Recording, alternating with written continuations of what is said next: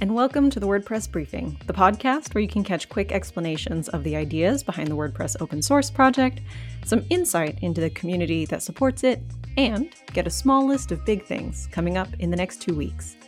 I'm your host, Josepha Haden Chomphosy. Here we go.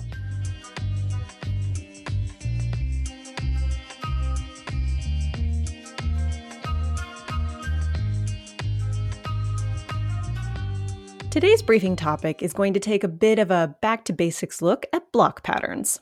Block patterns are one of my favorite enhancements that came through the Gutenberg project, and they're pretty much exactly what they sound like groups of blocks that are arranged together. These patterns can be as simple as a block that holds a series of social sharing icons, but they can also be as complex as an entire landing page, complete with a call to action and interactive gallery.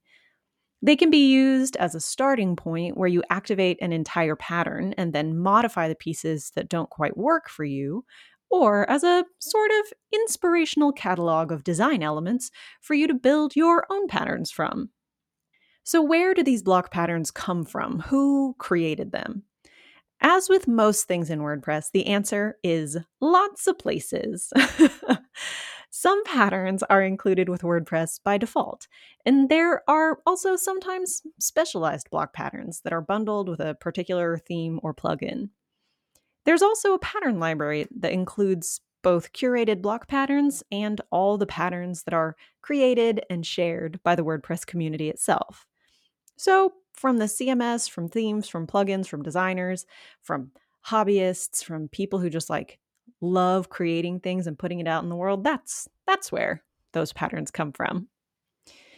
But you can also create and curate your own block patterns, either to share back to the community as some folks do or because you are a site administrator and everyone needs to be able to add I don't know, an author block or something, but you don't always want to be the one that has to put the photo on the page. There are a few blocks that have their patterns built into settings, most notably the query loop block. I'll share a tutorial about how to work with that in the show notes, but ultimately, what's important to remember here is that block patterns are a really powerful tool with a lot of ways to implement them. You can start as simple as you want or as complex as you want, but either way, getting familiar with this concept in the software will give you a leg up on your next project.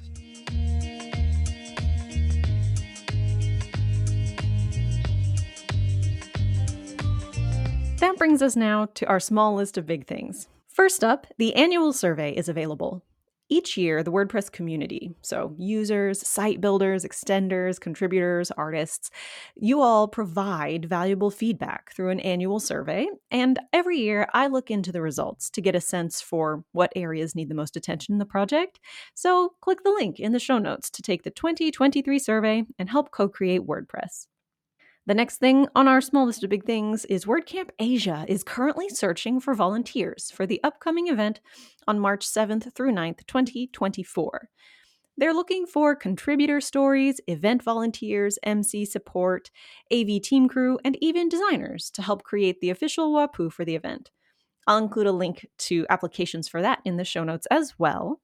And finally, I think it's important to mention that if you don't really know what a WordCamp is, so you don't really understand why you should volunteer to help this one or why you would want to, then head over to your local meetup.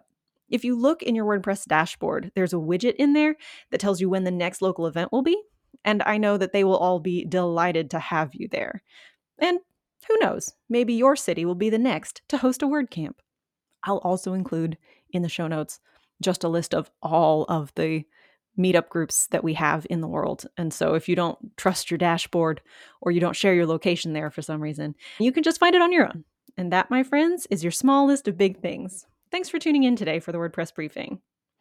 Don't forget to follow us on your favorite podcast app or subscribe directly on wordpress.org/news. You'll get a friendly reminder whenever a new episode drops. If you liked what you heard today, share it with a fellow WordPresser. Or if you had questions about what you heard, you can share those directly with me at wpbriefing at wordpress.org. I'm your host, Josepha Haden Chomphosy.